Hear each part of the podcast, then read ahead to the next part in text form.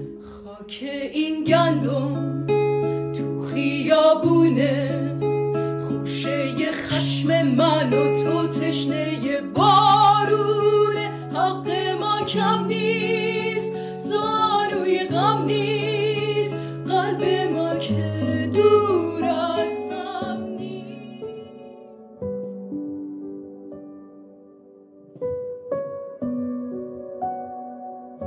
دخترم. اینو برای تو می نویسم برای روزی که به جای خندیدن توی کافه های شهر تو خیابون ها دستاتو مشت کردی و فریاد زدی.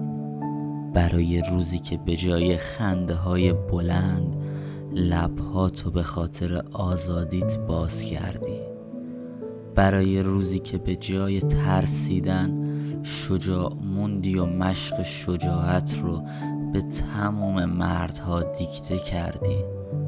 دخترم می‌خوام بدونی که بهت افتخار می‌کنم برای بودنت برای جنگیدنت برای رها بودنت.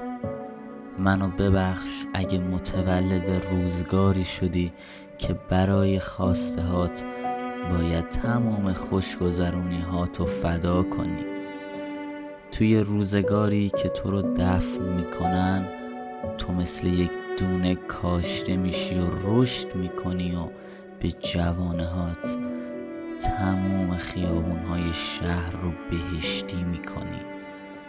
دخترم میلیون ها سپاس و میلیون ها تقاضای بخشش برای این گونه زیستنت.